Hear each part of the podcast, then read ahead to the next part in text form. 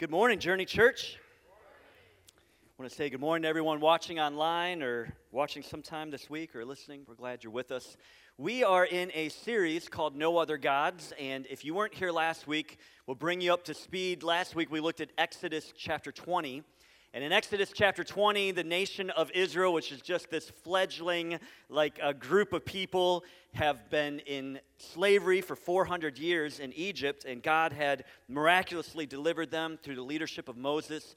And now here is this nation that. Um, you know, really still has a slavery mindset and a, a, a scarcity, uh, uh, insecurity like mindset. And so God introduces himself to the people of Israel in Exodus chapter 20 and gives them some parameters, some guardrails, because they have no laws, they have no regulations as a nation. And this is where we find the Ten Commandments that, that many of you are familiar with. But before God gives the commandments, he introduces himself. He says, I am the Lord your God. I am Yahweh. He, he gives a proper name of himself, and he says, I am the Lord your God who freed you from the land of Egypt, the place of slavery. And he, before, again, before he's trying to establish the rules or the regulations, he's saying, This is who I am. This is the relationship. This is what I have done for you. And then he goes on, he says, So you must not have any other God but me. You must not make for yourself an idol or an image of anything.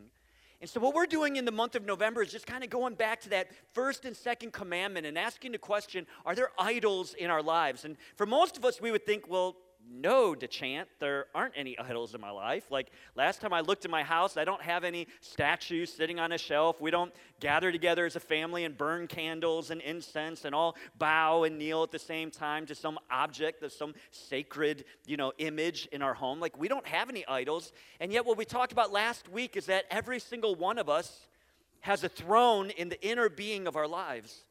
Everybody in this room, whether you consider yourself to be a Christian or whether you are still kicking the tires and trying to figure out what you believe about God or the Bible, or maybe you've already established in your mind that you're an atheist or an agnostic or, or Hindu or Buddha, whatever it is, like every single one of us have a throne in the inner being of our lives, and someone or something or some ambition is going to sit in that throne.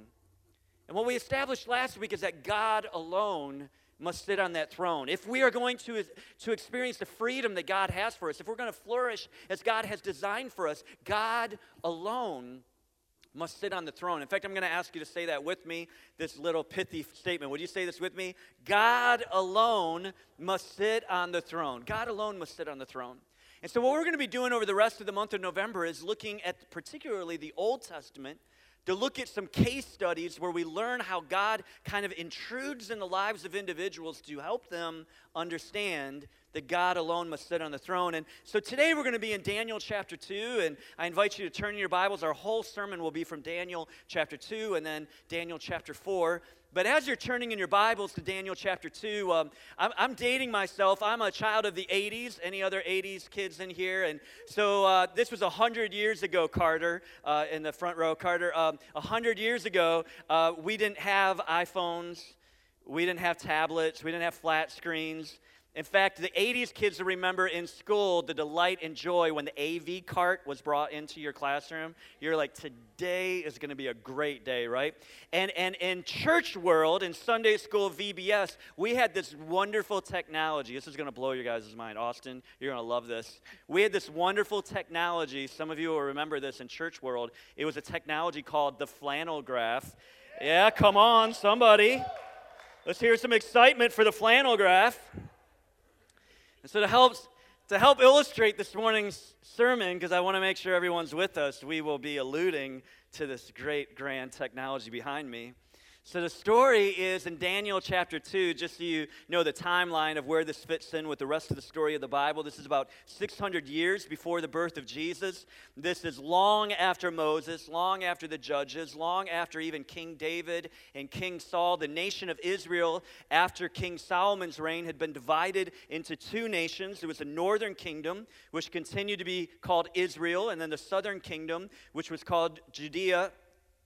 No, what? Judah. Why am I? Thank you. I'm so glad Jim's in the room to help me out. The rest of you are just looking at me like, what is his problem? Like, see, having a health issue up there? Judah, I just got stuck with Judea. Judah, southern kingdom was Judah, and Jerusalem was in Judah. And, and the northern kingdom didn't have one righteous king. The whole time of the northern kingdom, it wasn't one righteous king. They were all idolaters. They all would, um, you know, build and uh, establish idolatry throughout the nation. And so God judges the northern kingdom by bringing the Syrian empire. The Syrians come in and, and ravage the land of the northern kingdom and, and assimilate the, the, the Israelites who lived in the northern kingdom into Assyria. And I know some of you are like, when's this history lesson going to end? But it's just a little bit more to it. And so the southern kingdom continued to go because the southern kingdom, God would establish a righteous king would come in who would get rid of all the idols and we're going to serve the one true God and we love Jesus. Yes, we do. Well, Jesus wasn't born yet, but we, we're getting to love Jesus soon and all this. And, and they're getting rid of all the idols. And, and then it's just going to be a great morning. And, uh, and, and, and, and so, but then following them would come a king who would set up the idols again and even set up idols in the temple in Jerusalem. And, and so God finally has enough of even the southern kingdom. And, and there was another world empire that was emerging called the Babylonian Empire. And the Babylonian Empire would become really the first of the great empires of this world. Way, I mean, way more significant than the Assyrians. And the Babylonians come in and they defeat Jerusalem, tear down the walls, they crush the temple, which was the, the place of God's dwelling, and, and, and, and they take a bunch of the leading uh, educated Jews and bring them to Babylon. And, and so here in, in our first image on this great flannel graph is a king, and this is King Nebuchadnezzar. And King Nebuchadnezzar, every historian would agree, is at this point the most powerful man on earth. He has all the wealth, he has all the he has everything at his disposal. He can say one word and whole cities will be demolished and killed. This guy has so much power, and yet Daniel chapter 2 verse 1 says that he was terrified. I've come to understand in my own experiences that sometimes the most powerful people are the most insecure fearful people. Have you ever met someone like that? Have you ever worked for somebody like that? Or maybe you went to school and someone in the room was instructing you, someone like that?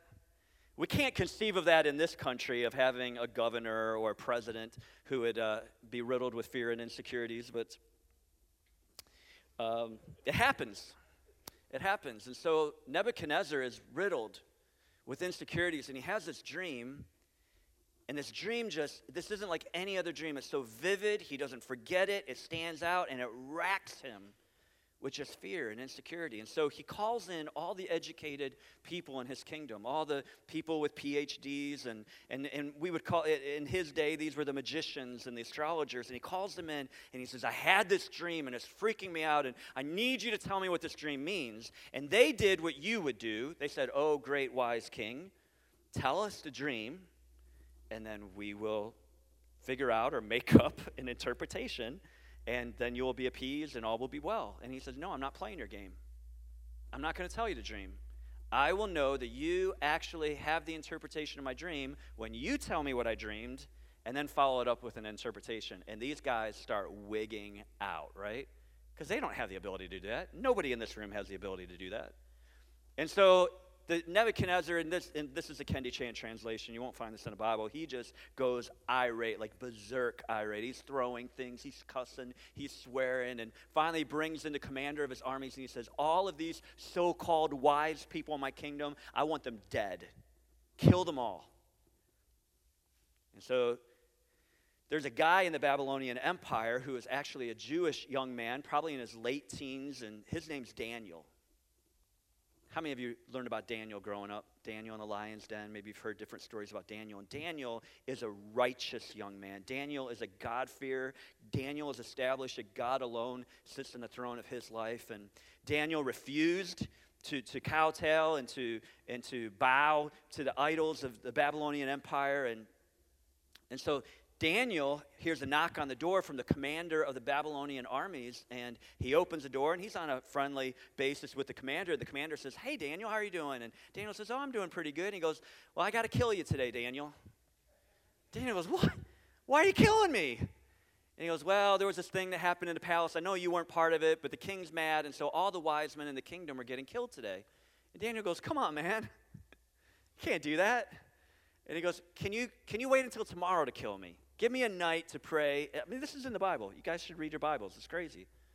Because can you give me a night to pray? And so they're in friendly terms. He says, Yes, absolutely, I'll give you a night. And so Daniel gra- uh, grabs, he's got several friends that are also Jewish and followers of the one true God. And he says, Hey, guys, this is serious. This is legit. Like, we have got to pray. And they start praying and fasting and they seek God and they're interceding. God, you got to show us what was the dream. We need to understand the dream. And so God does. That night, he downloads it into, into Daniel's memory and gives him the interpretation. That, and so Daniel, first thing in the morning, books it to the palace. And I'm sure there's guards saying, Hey, you can't come in here. Who do you think you are? And he goes, No, I got it. Like, I, I, I, know, I know the dream, I know the interpretation. He comes in and he stands before the king. This is Daniel, by the way. I've been ne- negligent in putting my flannel pieces up here so far in the story. You guys have been waiting. Got this great flannel graph behind me, and you're like, when are we going to see some people?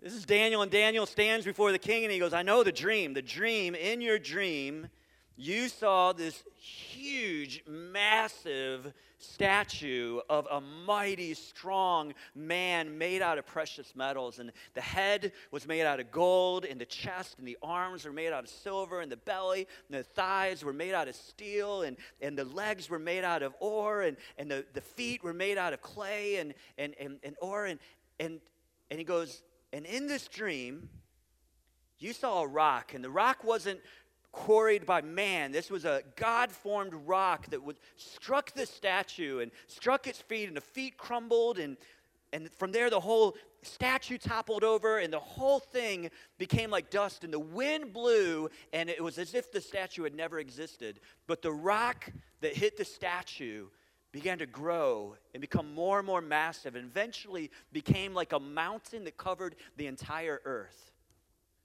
And Nebuchadnezzar, I can just see, is sitting there like mouth totally open, like, like you got every detail right. Like that is whacked. How do you know? Like what's going on? And Daniel says, here's the interpretation.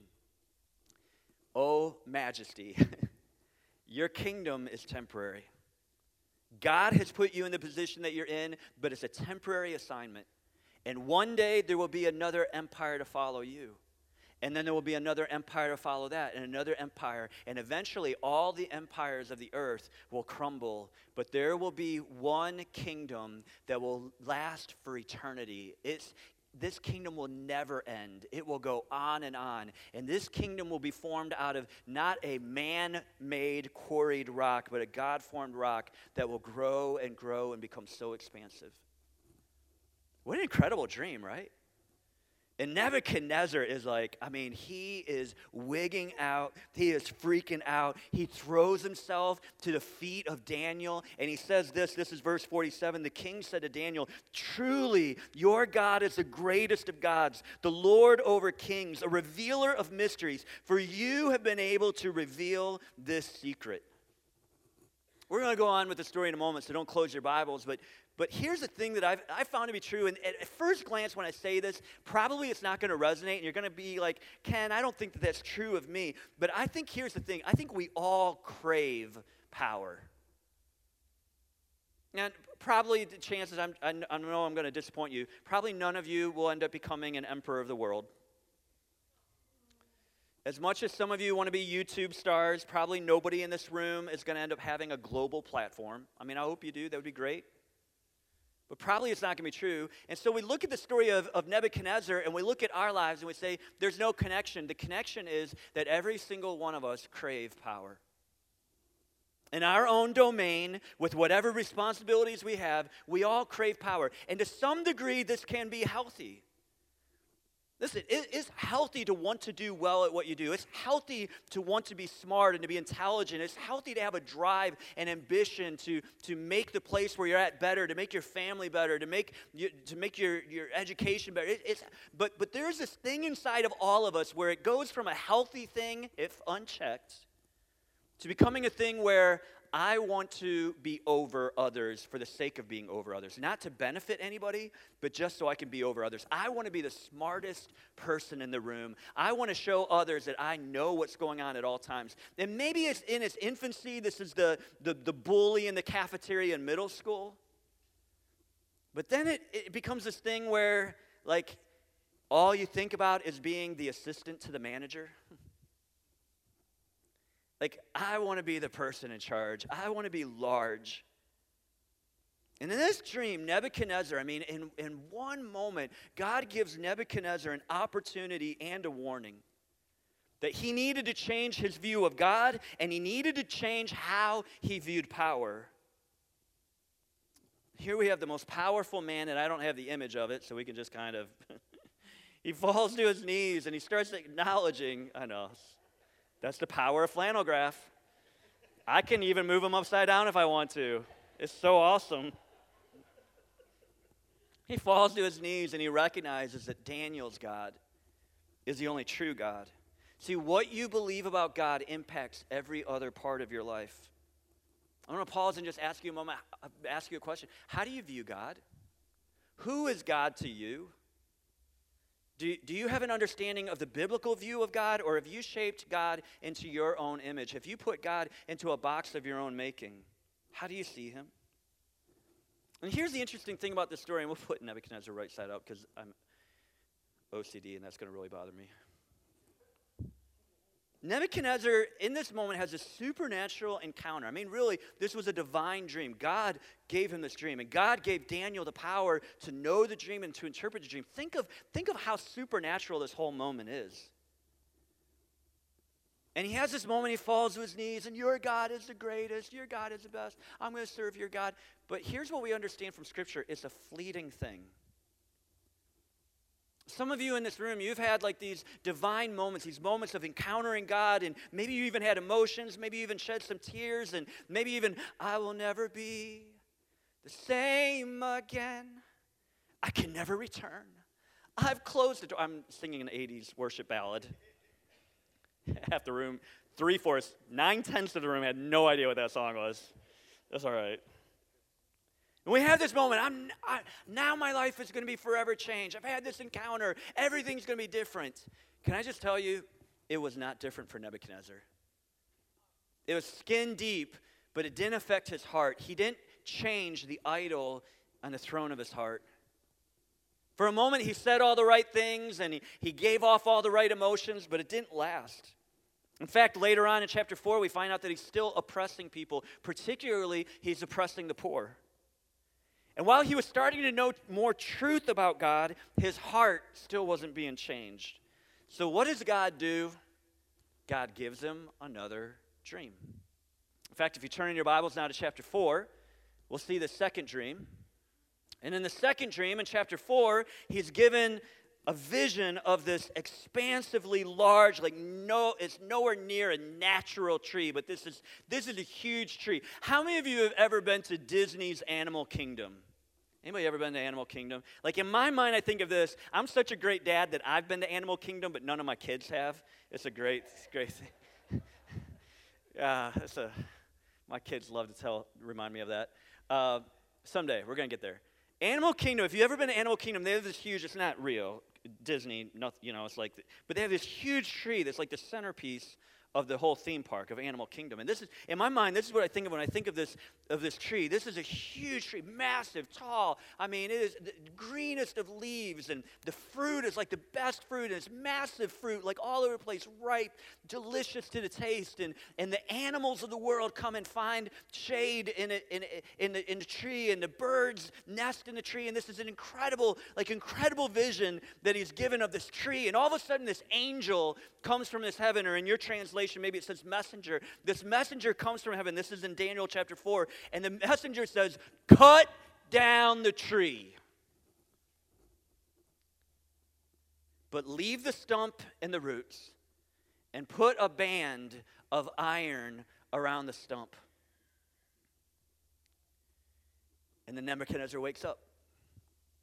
And he's like, What was that dream all about? And again, it's a vivid dream. He doesn't, it's not from eating too much pizza the night before. Like he knows this God is speaking to him. So this time he knows better than calling all the wise men of the kingdom. He immediately calls, calls Oh, some of you are still awake. All right, just wanted to see if anybody is still tracking with me. He calls Daniel because he knows Dan, God will use Daniel, and he calls Daniel, and Daniel gives him the interpretation of this dream. And this one's a little like I would not have been able to come up with this interpretation just from the vision of the tree. This is verse 24 of Daniel chapter 4. Daniel's talking to the king, the emperor of the world, the most powerful man in the world. He says, This is what the dream means, Your Majesty, and what the Most High has declared will happen to my Lord the King. You, O oh Majesty, you will be driven from human society, and you will live in the fields with the wild animals, and you will eat grass like a cow, and you will be drenched with the dew of heaven. Seven periods of time will pass while you live this way. Can you imagine Daniel like standing in front of the most powerful man in the world saying, Listen, you're going to be like, you're going to lose your sanity, and you're going to live like an animal. And this is going to go on for seven periods of time. Until you learn, and here's the clincher here in verse 25 until you learn that the Most High rules over the kingdoms of the world and he gives them to anyone he chooses. Here's Daniel standing in front of Nebuchadnezzar and he says, You need to learn that the Most High rules over the kingdoms of the world and he gives them to anyone he chooses. But the stump and the roots of the tree were left in the ground. But this means that you will receive your kingdom back again when you have learned that, and this time he says it in just two words until you learn that heaven rules. See, Your Majesty, you think that you rule. You think you're calling the shots. You think that all of this exists because of your great intellect and because of your might and how awesome you are. But you need to get something, Your Majesty. Heaven rules. The Most High rules over everything that exists, over the nations of the world, and he gives them to anyone that he wants. Verse 27 King Nebuchadnezzar, please accept my advice. And I can just, in my mind, as I read this in, in, in Daniel, I just see Daniel just like pleading, please accept my advice. Stop sinning and do what is right. Break from your wicked past and be merciful to the poor. Perhaps then you will continue to prosper. I, I, in my mind, I just hear Daniel talking to Nebuchadnezzar, and, and he's just saying, Listen, your power, the power that you have right now, that you are wielding right now, it is because of God that you have this power. And if Nebuchadnezzar, if you, your Sir Majesty, if you ever really got this, you would be so much more at peace. You would have so much more security and humility. You'd be so much more relaxed. If you would just treat others with justice and mercy and see how great God is and see your role in the story in a right way. So the king heard all of this. And you think, I mean, if you if you first had the dream before and now you're having this dream, don't you think, I mean, this is like a come to Jesus moment, right? Like you're like, okay, I get it. You don't need to tell me anymore. He doesn't get it.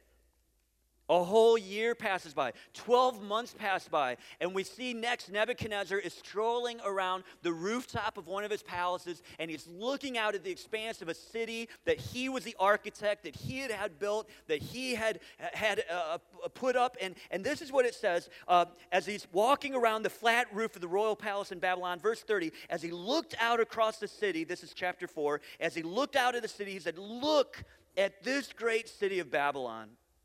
By my own mighty power, I have built this beautiful city as my royal residence to display my majestic splendor. Are you catching any key word in that whole statement? Me, my, I. Look at what I have done. Look at what I've accomplished. Look at what I've built. Look at what I'm driving. Look at what I'm wearing. Look at how much better I am. Look at how much smarter I am. Like it, it's all about him. And you just kind of get this idea of, of just this, you know, just looking into me. Oh, like, oh, look at me. Oh, I like to look at myself. And like, it, I mean, this is like Nebuchadnezzar is so immersed with himself in the Bible, like God has had enough. Verse 31 While these words were still in his mouth, a voice called down from heaven, O King Nebuchadnezzar, this message is for you. You are no longer ruler of this kingdom. You will be driven from human society. You will live in the fields with wild animals, and you will eat grass like a cow. Seven periods of time will pass while you live this way until you learn. And here's this line again. And remember, anytime a line is repeated in close proximity more than once, God's like trying to use a huge highlighter to get our attention. He says, until you learn that the Most High rules over the kingdoms of the world and he gives them to anyone that he chooses. That the Most High rules over the kingdoms of the world and he gives them to anyone he chooses. Would you say that line with me?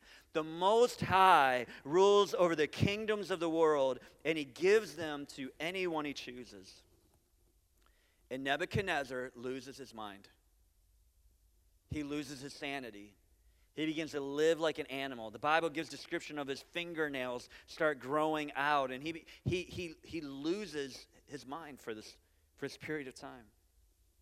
We pick up in verse 34, and now it's from Nebuchadnezzar's perspective. Nebuchadnezzar is now writing these words. And so we catch his perspective. In verse 34, it says, After this time had passed, I, Nebuchadnezzar, looked up to heaven. This is so key, and if you, if you don't catch it, you'll just read right by it. But what he's doing, he, go, he goes from looking in the mirror, oh, me, my, look at what I've accomplished. He says, after seven years of losing my mind, I finally what? Looked up. I finally looked up. I finally stopped focusing on what I had done and stopped focusing on how awesome I am. I finally looked up.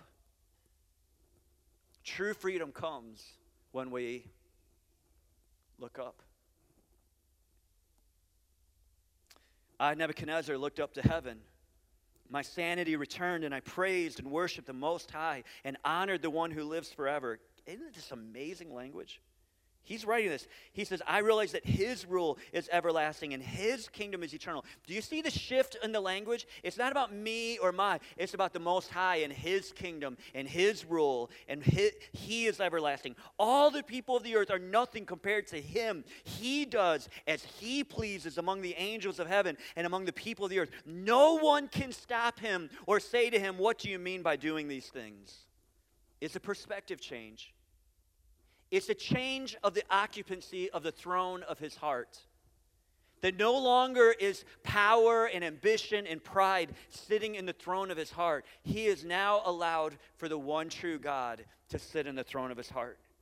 He says in verse 36 When my sanity returned to me, so did my honor and glory and kingdom. My advisors and nobles sought me out, and I was restored as head of my kingdom, even with greater honor than before. Here's the interesting thing as long as we are clamoring for power and clamoring for attention and clamoring for people to acknowledge how smart we are and intelligent we are, as long as we are seeking that, do you know what? We are actually diminished in the eyes of the people around us. You know this to be true. You, when you work for someone who is humble and who thinks of others as more important than himself, what does that do to you? It makes you want to follow them all the more, doesn't it?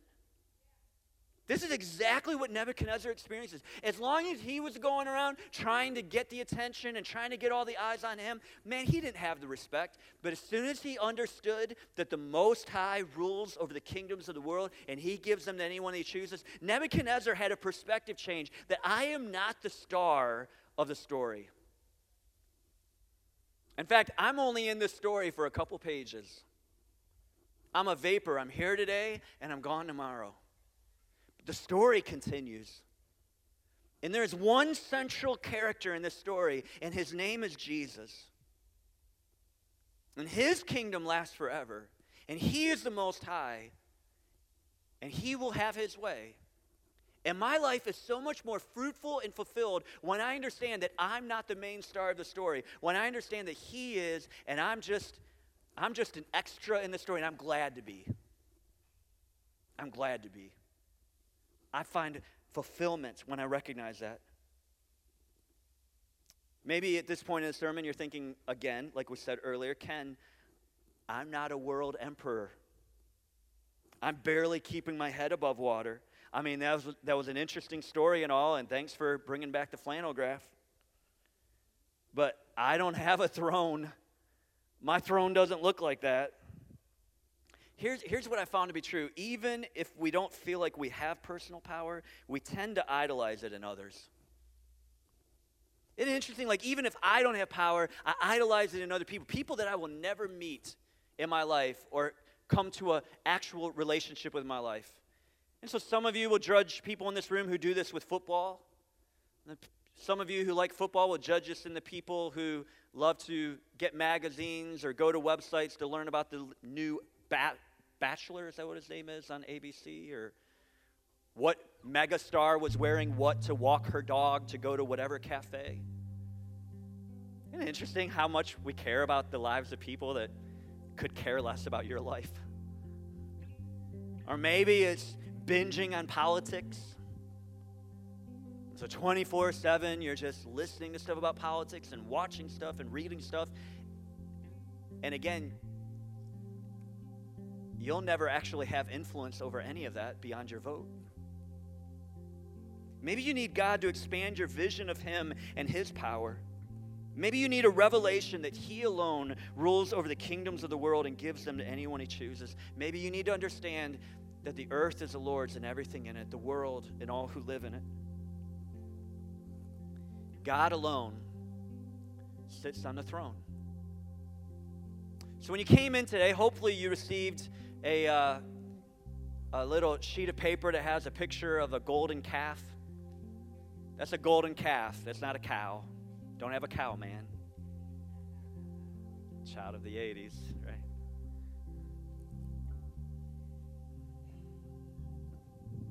I want you to grab that piece of paper with that golden calf on it. And if you grab a pen from in front of you, and I want to give you a moment just to answer the question what is the idol in your life? Maybe for you it's not power. Like you're like seriously Ken, like that's not a deal for me and I that's cool. But is there something else that is an idol in your life? I asked a few questions last week and if you were here I'm just going to an- ask them again, but can you name an idol in your life?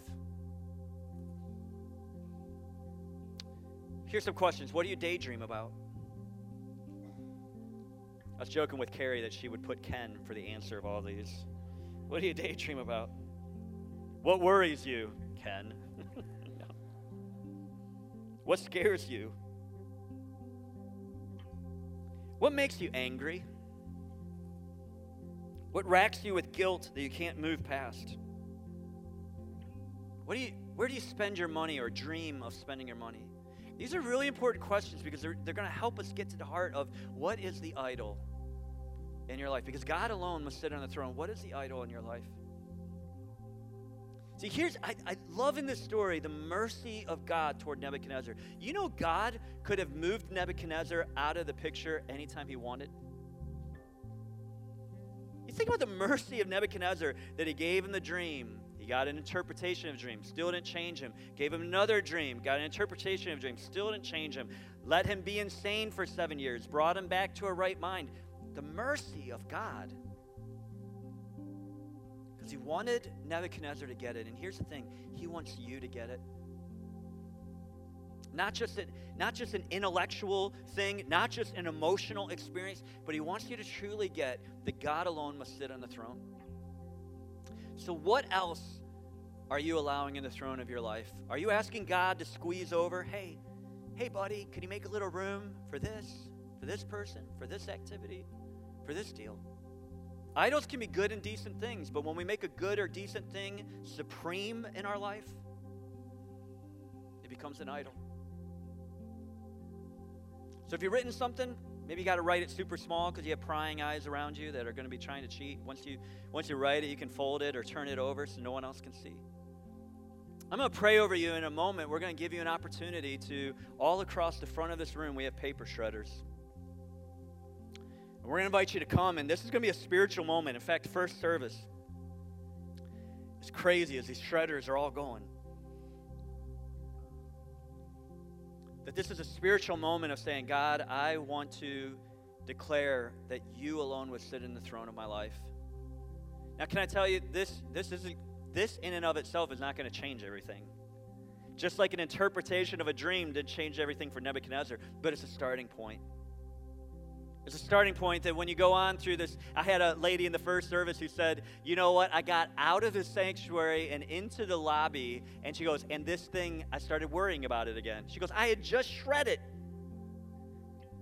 And already five minutes later, I'm worrying about it. And I, and I said, That's how we are, right? This would just be a step of saying, You know what? This is an act of saying, God alone must sit on the throne of my life. And when this comes to my mind, that God would bring that sound of shredding and it'd be a reminder. So, Father, I pray for every person in this room. God, I pray for the ones who have been following you for the years and the ones who have just started our journey of following you. I pray for those in this room that haven't yet come to a place of putting Jesus in the throne of their life. Or maybe it's been a long time. God, I pray this would be a holy moment this morning of us saying, God, I want you and you alone, you exclusively, I want to sit in the throne of my life. I pray these things in Jesus' name. Amen. If you feel led to come, we're not making everyone to do, do this. You're not being forced to do this, but if you want to come and shred your piece of paper just as a symbol, you're welcome to do that. Most High rules over the nations of the world, and He gives them to anyone that He chooses. You know, that can actually be a freeing thought. That can bring freedom. That can just take the load off of your shoulders to recognize there's only so much that I can do. I'm going to be faithful to do what I've been tasked to do. And then I'm going to recognize that the Most High he rules over the nations of the world. He rules over the classrooms of the world, the workplaces of the world, the families, the homes, the neighborhoods, the communities. He rules over it all. And despite what sometimes you see with your eyes and what you hear with your ears, He is still in charge. He is still sovereign. He still knows what He's doing and we can trust him. But he wants to be first. God alone sits on the throne. So, Father, we ask for your empowerment. We don't pretend to think that this moment has changed everything. We know it's a step in the journey. So we invite you and welcome you, Holy Spirit, in the moments where we are worrying about that thing again, or we're putting it front of mind again, or we're. God, I pray that we would hear the sound of a shredder and that we would commit one more time that you alone would sit on our throne. We pray these things in Jesus' name. Amen. So before you get up, before you leave, as you leave, out in the lobby are some wristbands, and they say no other gods on them, and keep the main thing the main thing. This is just a physical reminder that you could put on your wrist for the next week or for the next month, or some of you guys wear these things out. I love it. Uh, it's just a just there to remind you, hey, I shredded that thing. Hey, uh, God alone is sitting on the throne, right? So, wanted to let you know about that. If you came in the room with something in your heart that you need prayer for, we have prayer partners that are going to come forward. In fact, our prayer partners, if you guys want to come up now, as everybody else is leaving, we'd love for you to come up and request prayer. Maybe you need to start a relationship with Jesus, and God has been convicting you through the service. As everybody else is leaving, come and just tell them, hey, would you pray for me? Would you pray for me? And then finally, uh, we have some good looking people, hopefully, back there. Is it just you? You need, you need, there we go. We got some other folks helping uh, with the white buckets. Make sure you take those connection cards and stick those in the white buckets as you leave. Next week, we're going to look at another case study from the Old Testament to help us understand that God alone will sit on the throne. We'll see you guys later. Have a great week.